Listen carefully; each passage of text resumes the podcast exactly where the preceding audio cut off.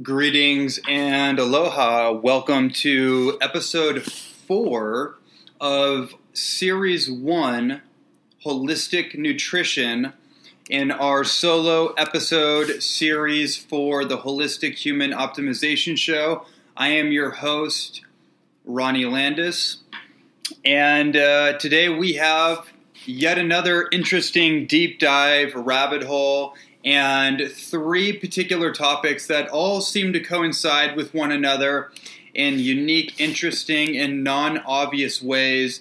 They're pretty obvious to me, but that's only because I have been exploring and investigating these topics and also organizing unique, novel bits of information that I've pulled just through the years of seemingly random investigations into the fringes of holistic health and natural nutrition, natural foods, cleansing, detoxing, um, you know, overcoming whatever particular health issues, metabolic, digestive issues in particular, immune system antagonizing issues, which are you know the main things that people are dealing with when it comes to digestive problems, um, things like leaky gut, things like um, SIBO and irritable bowel syndrome, uh, candida, bacterial overgrowth, dysbiosis. Um, you know, these kind of issues that ultimately lead into autoimmune conditions or autoimmune like conditions. Maybe it's not an overt autoimmune condition, something like a rheumatoid arthritis or a Hashimoto's thyroiditis or a Graves' disease or something that we would think of as an overt autoimmune condition where the immune system is perceivably attacking or antagonizing a specific portion of the body, say in a rheumatoid arthritic situation, the idea is that the, uh, the immune system or certain aspects of the immune system are going rogue and attacking the wrists and the joints, for example. So we call that rheumatoid arthritis. That is classified as an autoimmune condition. Diabetes, by the way, um, there's a term dia, diabesity and, and basically diabetes type 3. So, diabetes is actually considered somewhat of an autoimmune condition as well. Very interesting perspective on that. Um, you know, th- this is an interesting topic in of itself, autoimmune conditions, because there's different perspectives, and I don't think it's so literal that the immune system itself is going rogue. What appears to be part of the case is that there's faulty information and that there is almost like a Jedi mind trick going on. It's almost like there has been a persuasion, NLP, miscommunication type of situation where the immune system has gotten a hold of the wrong information and it is going after it because that's just what it does. And this can actually be this is an interesting rabbit hole to go down real quick. And it's interesting to even go down it because I wasn't expecting to do this, but that's the whole value of these episodes is that um, they are pretty much off the cusp. I can just go down any rabbit hole I, I so please, and we'll see where it goes. Um, this idea in particular, though, where am I going with this? So I'm thinking of a situation where you know, along the lines of an autoimmune condition, an autoimmune like response or reaction, the phenomena of autoimmunity, and this idea that your immune system is being misdirected. Well, that's exactly what happens when you have an infectious organism or something called an opportunistic organism, like um, a calcification, like a nanobacteria, something called a nanosinguensis, which is a nano sized bacteria, which is sort of like a viral bacterial infection, and it's a calcium forming organism. Or you have um, something that we would associate with cancer, or even the um, the Lyme spirochete. Um, infection, uh, something that that is that you know in Lyme's disease, Lyme disease, or cancer, or um, candida, many of these different issues. These are all infection-based organisms at the root cause, and basically what they do is they create a misdirection of the immune system through secreting certain chemicals. For example, a parasite infection will the parasite will actually secrete certain chemicals that are actually the real problem in a lot of cases. It's not actually the parasite in of itself, it's the metabolite of the parasite or of the fungal organism or the virus. It's what they leave off into the bloodstream that creates um, uh, it creates a reaction in the blood, and the immune system responds to that. But then the organism, like the parasite, is left to go do whatever it does because the immune system is essentially distracted. And over enough time, what ends up happening is that that organism feeds, say, for example, a parasite feeds on the blood supply and it will extract vitamin B12 and other B vitamins out of it'll slowly drip them out. It'll leak that from the blood supply and the immune system will slowly start to collapse. It'll slowly be lulled to sleep.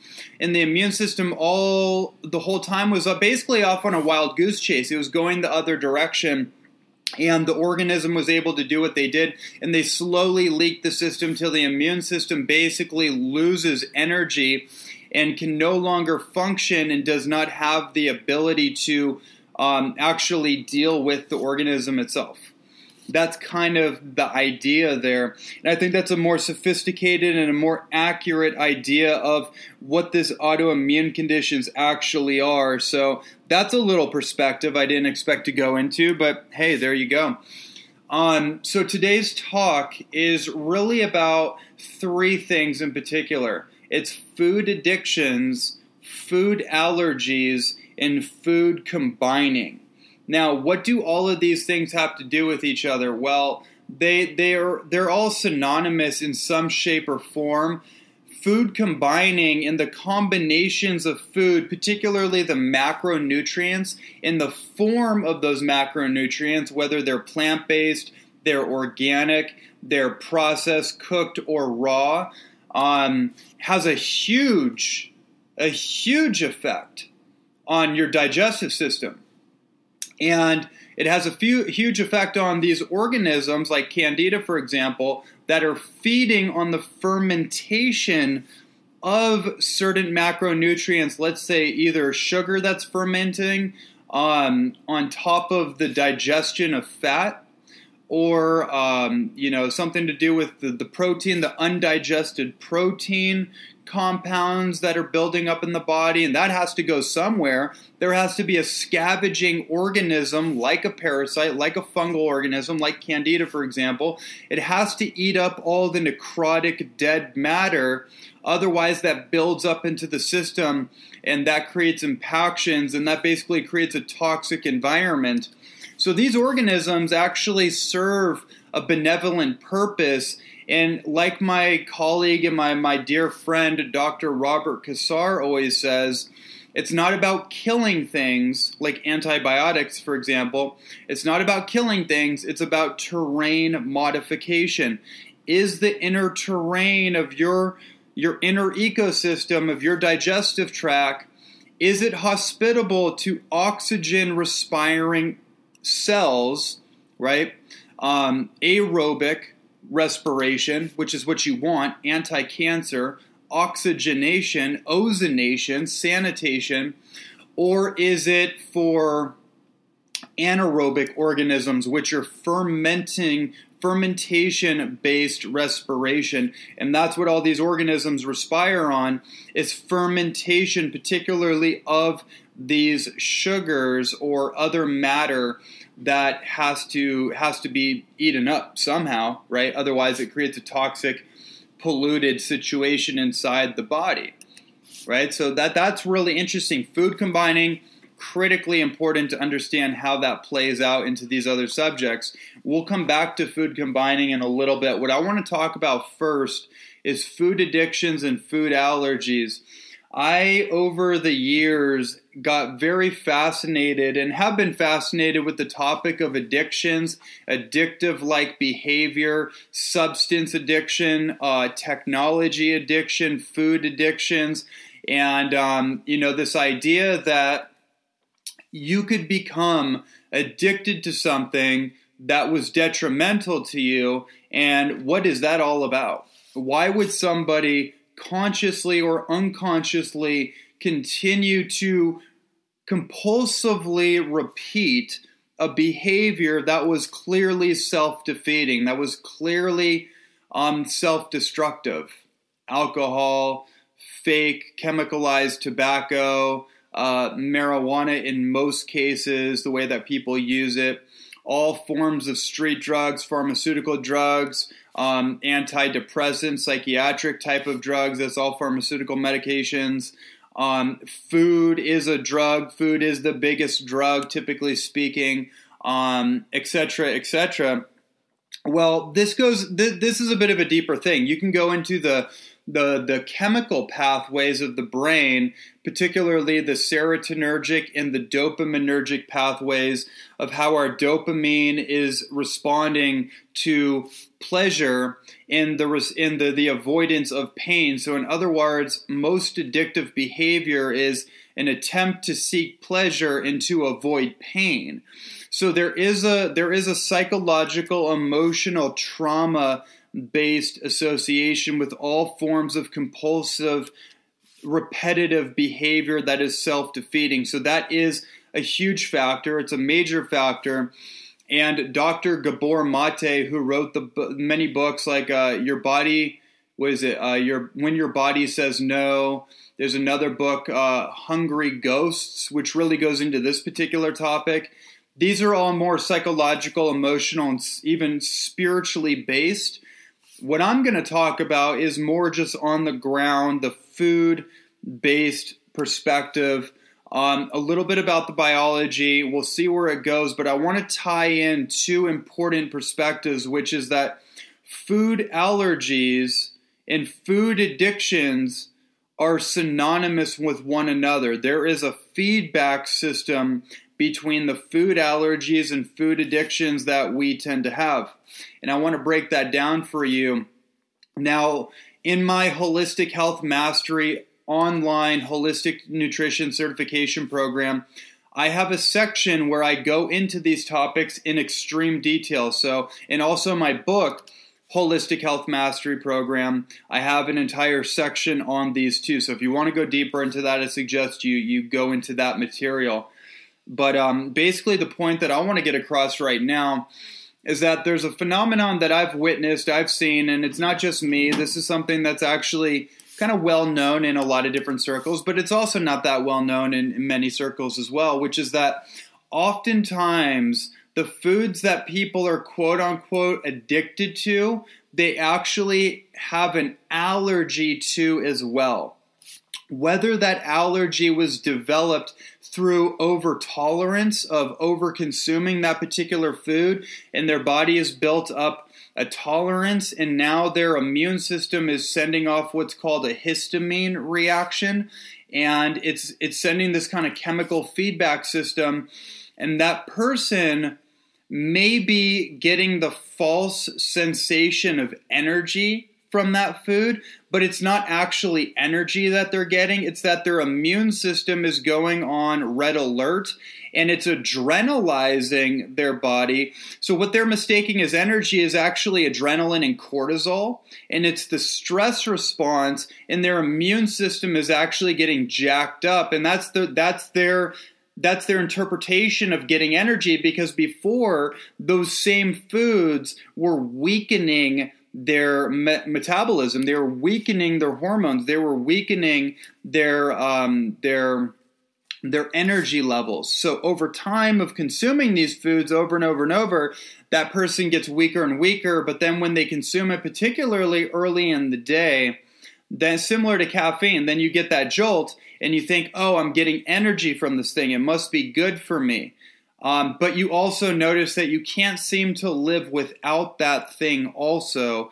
And that is a strong indication that you know that you have an allergic response and you're also tied into a feedback loop that is less than easy to get out of right so this perspective in of itself critically important to understand because you could be caught up in this loop and not even know why so let's put that on the table um, let's just know that that's going on and then let's talk about food allergies. Now, first of all, let's understand something. The top five food allergies across the board, these are things that almost everybody has an allergic reaction to, and the things that I would immediately just get everybody off right out the gate.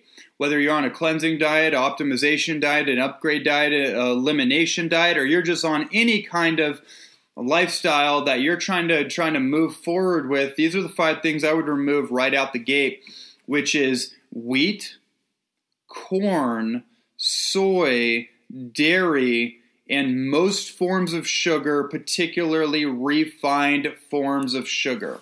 Okay, let's start there. Now, you could go way deeper into this, like peanut allergies, aflatoxins, um, you know, egg allergies, particularly the white of the egg and the enzyme inhibitors that are in the white of the egg. So, if you do do eggs, you particularly want to focus on the yolk because that's where the nutrition is. The whites can have digestive issues, nut allergies, coconut allergies, um, etc., etc. That's all nuanced sub subdivision things. I want to focus on what is universal. So let's start with wheat. Now, we know that the majority of wheat that we have available to us is hybridized. It's excessively bred extremely low nutrition and it is there's particular proteins in it that are glutinaceous. Now, glutinaceous is just kind of a it's a it's a plural type of word to describe gluten. Glutinaceous meaning that it has kind of like there's a word called proteinaceous meaning that it's protein rich. Glutinaceous means that it has a lot of the gluten protein right? Most people are aware of that. Now, associated with gluten, gluten is something called gliadin. Now, gliadin appears to be the the the protein molecule that is responsible, if not just partially responsible, for uh, a phenomenon called leaky gut syndrome. Leaky gut syndrome is basically if you imagine your intestinal wall, the lining of your intestinal tract, especially in the small intestine, if you imagine the wall, there's tiny, tiny junctions where micronutrients broken down and nutrients from digestion of our food slip into our blood and they're in a micronized size that can fit into the receptor sites of our cells. Now, what happens with leaky gut, and this also leads into autoimmune issues, inflammatory issues, is that there there's been an, a wedging of those junctions and they've been opened up wider than they should and they're basically being held open and they need to be sealed back up they need to be healed and sealed and gliadin is one of the one of the issues with this it creates a wedging and then you know basically um, unprocessed um, unmetabolizable forms of protein in particular slip through the cracks, go into your blood system, and your immune system goes crazy from there. That's the basic idea. Okay. Um, you know, so that that's that's one thing. Now, I could go we could go deeper into wheat and like einkorn, which is the original form of wheat, which is a whole different subject. We're just talking about um, what most of us have available today. And most people have wheat issues, they have gluten issues and gluten intolerance. And then this leads into a conversation around celiacs and all that kind of thing.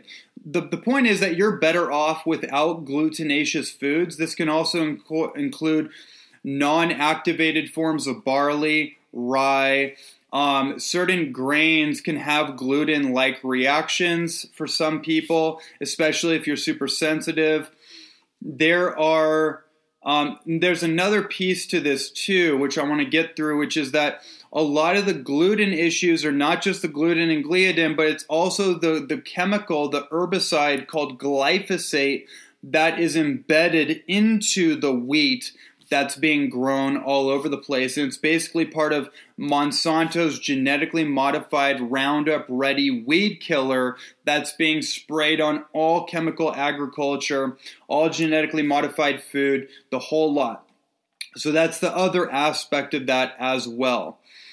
Um, so moving on from there, that's wheat. That's gluten. And then let's talk about soy. Now, there's a lot of topic around soy. Here's my perspective after years of investigation. The only soy I would ever recommend for minimal consumption is fermented, uh, like miso, like tempeh, fermented organic. 93 percent and growing, if not more, of the soy grown in the world has been classified as genetically modified. Okay, this is this is not me saying this. This is this is uh, this is the statistics. Most of the soy that's grown is grown on wiped out Amazonian um, rainforests that have been basically clear cut so they can grow soy plantations, growing genetically modified soy that can be shipped over to factory farms and fed to sick cattle that aren't even designed to consume that. They consume it, they get autoimmune digestive issues. They produce what's called methane gas, which is the number one polluter in our ozone, in our atmosphere. Um, and if you're into any kind of like vegan, vegetarian, animal rights conversation, you're well aware of this. Um, it's because of what they're being fed. And then these animals have to take antibiotics and hormone replacement therapy and all this crazy stuff. They're not being fed a natural diet by any means. And then poor people are eating poor, sick animals. You know, this is what's going on. So, karmically speaking, that just doesn't make any sense. Um, but but healthfully speaking, it doesn't make any sense either. And we can do a longer thing on soy. I don't want to get too deep into it. I'm just going to say, in my professional opinion, there's no real reason to consume soy products whatsoever. It's not very beneficial, and even for a lot of the people that are like in the the kind of the vegan world that are promoting vegan bodybuilding and all this kind of stuff, and they look healthy. They look like they're doing really good. They're still promoting this kind of like this vegan cooked or not cooked food diet that's just like really not where we're at. Like we, if you've listened to my Living Foods 101 talk and my Superfoods 101 talk and the Tonic Herbal 101 talk that we did before this, please help me help you understand that we are so far beyond where most people are, even in the, the quote unquote sophisticated vegan, organic, plant based movement. People are still in like the 1980s of, of nutrition. It's like we are so far beyond that. You want to get your protein? Spirulina is the highest protein source in the world, animal or plant. It's the highest concentration of bioavailable protein in the world. We have free form, completely bioavailable forms of amino acids, particularly in a product from my company that I work with called Purium that you can go to ishoppurium.com, use my code Human Potential, you'll save a ton of money on your order. And there's a product called um, um, Super Aminos 23. It's a full spectrum essential amino acid product from amino acids that have been extracted from legumes, and they have a 99% absorbability within 23 minutes of taking them in. And this is the most advanced form of protein in the world. Like it's it's it's just like come on guys, we don't need to keep going into the dark ages of nutritional conversations. Let's get to where the sciences. Let's get to where the, the industry is and let's get on with something that actually makes sense. So when it comes to soy, it just does not make sense. It can have very troubling effects on your hormones, your immune system. Um, yes, it can be antagonistic to your digestive system. There are phytoestrogens in it. It might not be huge. It depends on the person's metabolism. Everyone's different, but it's definitely it definitely is more prone for estrogenic um, inflation than not, and it can be bad for your thyroid. End of story. Um, next, refined sugar. That's obvious. What else do we say? Dairy, dairy products like getting off dairy altogether is so absolutely important. And I will say this on dairy if you're into raw dairy, particularly cow's dairy, A2 cow's dairy, um, I believe it's A2. I'm not really deep into that kind of thing, but it's it, there's A1 and there's A2. So I believe it's A2 is what you want. And here's what I'll say about dairy if you're going to consume it, preferably it would be goat's dairy and it would be raw, unpasteurized goat's dairy from a farm that you yourself have access to or you can call and check up on. You would want that would be ideal. Um, you know the thing with dairy i mean there's so many problems with dairy just all across the board. I would say even if you're going to do the raw goat's dairy get off dairy for some time so you can clean out your body of the the mucilaginous buildup uh, the mucus buildup basically and you can clear your sinuses you can clear your your lungs and you can clear your your your kind of your your digestive cavity and that whole your intestines and all that stuff because of all the years of consuming all the pasteurized, homogenized, antibioticized, hormonally injected um, cow's dairy that's been homogenized with literally hundreds of different cow species or not species but different cows and it's just like it's been a complete nightmare. That is all left glue like resin residue in our body, and that has got to get cleared out. And before you introduce any other kind of dairy. Now, what I'll say also about this is ghee is a superfood. Ghee butter, which is Ayurvedic based um, clarified or rarefied, purified, I'm using a lot of words, let's just say purified butter that comes from a 5,000 year old lineage of Ayurvedic Indian medicine, medicinal foods. And what they do is they strip the lactose fat molecules and the casein protein, which is highly inflammatory, one of the biggest issues with cow's dairy. They strip that, and so you get the pure alchemical butter. Um, and it's been and, and it comes from sacred cows, by the way. In, in the the Indian Hindu culture of five thousand years of of vegetarianism, they re- realized that they needed a fat source, and they didn't want to eat meat. They, they're a vegetarian society for the most part, so they figured out that they could actually do something called animal husbandry, work with the cow, which was sacred to them. They prayed with the cow, they took care of it. I mean, this was not a normal situation. They, they, they actually imbued their own reverence and love upon the cow, and the cow delivered this like very alchemical, deeply concentrated, nourishing form of butter, which is still done worldwide. And by the way, the grass eating cow consuming what's called activated grass, which is just at a particular growing cycle in the year, grass concentrates what's called activator X or K2.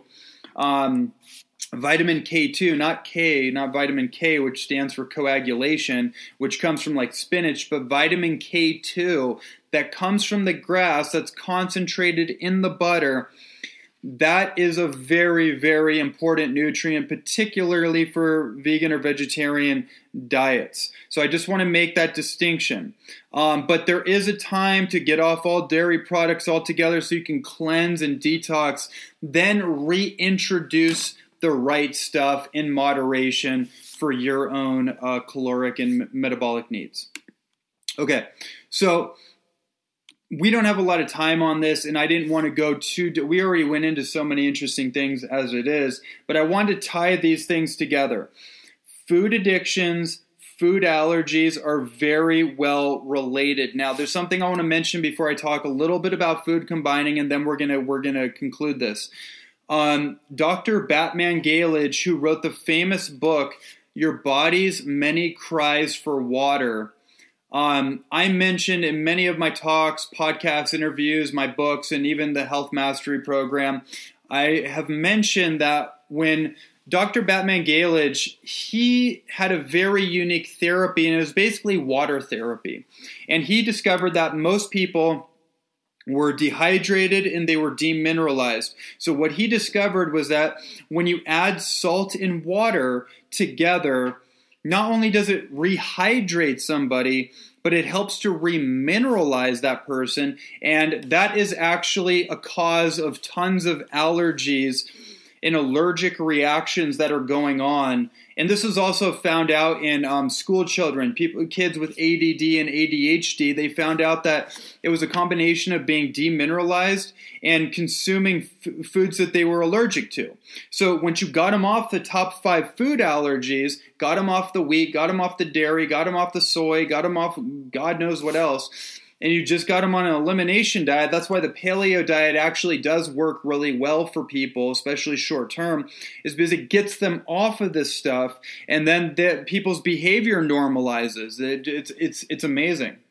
I've seen this time and time again. It's like clockwork. So what he discovered was he would give people water and salt, and it would start to sort out their their reactive issues, whatever those things were, their allergic issues, they would stop being so allergic. Their their allergies would go down. So that's powerful. Water and salt. Okay. So the last thing I want to talk about is food combining. I'm not going to go into a whole dissertation on food combining get my book, The Holistic Health Mastery Program, on my website, ronnielandis.net, or on Amazon. I have an entire thing on food combining. It breaks down the food combining chart. One of the things I do want to mention, though, about this, which is really fascinating, is that yes, food combining, a few things that are important proteins, carbohydrates don't typically go very well together. Now, it's different when you're talking about raw plant food and you're talking about cooked food. Um, the whole like the whole bread and the whole uh, whatever sandwich idea, you know, like having your uh, uh, what is it, salami or your turkey sandwich or your hamburger or whatever. That whole combination is not actually that great. The whole sushi idea of having raw sushi or anything that's like protein rich and then having the, the starchy carbohydrate together, not a great digestive issue. There's a conflict between the between the, the carbohydrates, especially the starchy carbohydrate and the protein itself. Now, what's interesting about food combining is that there was a man named Ivan Pavlov, and you might remember Pavlov's dog, those famous studies where they would basically use, I don't know, they use like hypnosis, but they use um, um, uh, pattern repetition with dogs and um, you know Pavlov's dog. You know, look that up. It's pretty famous, pretty famous thing.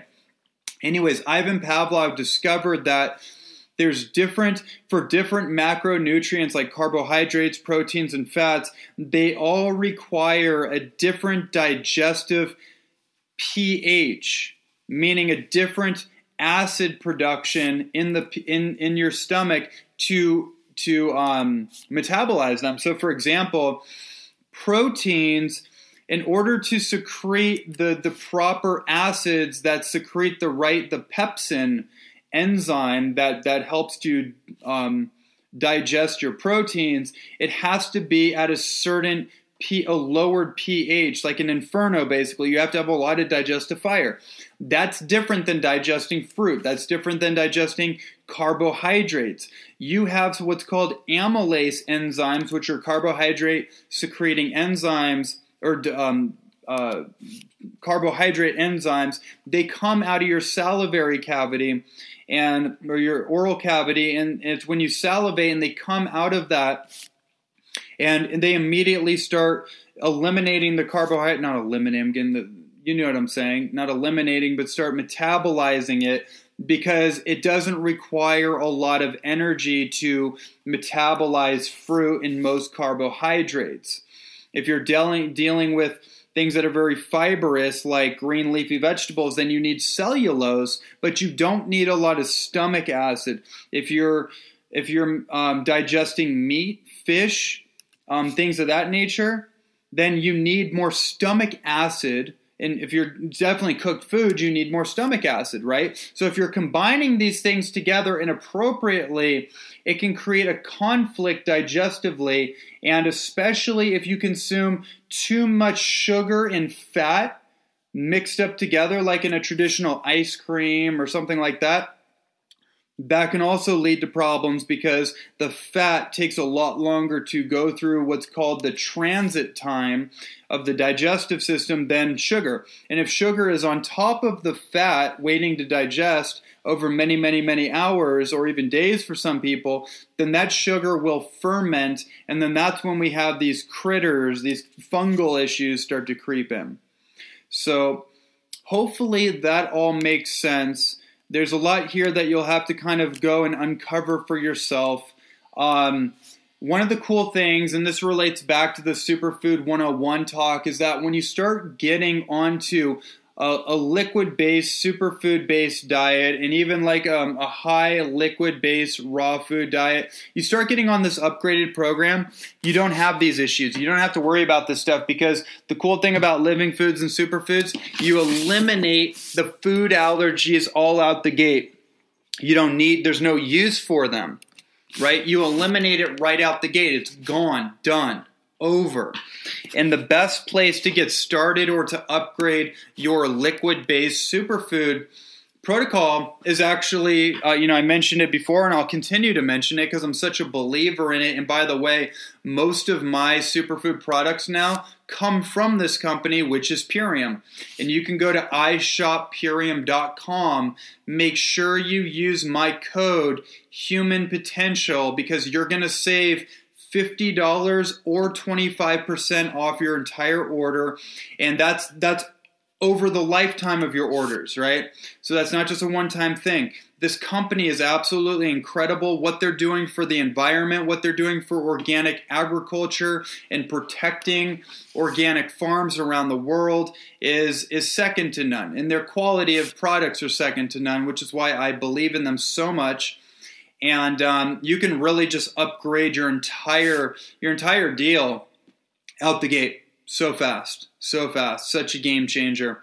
Um, yeah, so there you go. This this was this this is again not another off the top of my mind spontaneous download on food allergies, food addictions, and food combining. I hope you enjoyed this talk, um, and. Uh, yeah, I hope to talk to you soon, and um, we will uh, we will not see you, but we will you will hear from me on the next episode.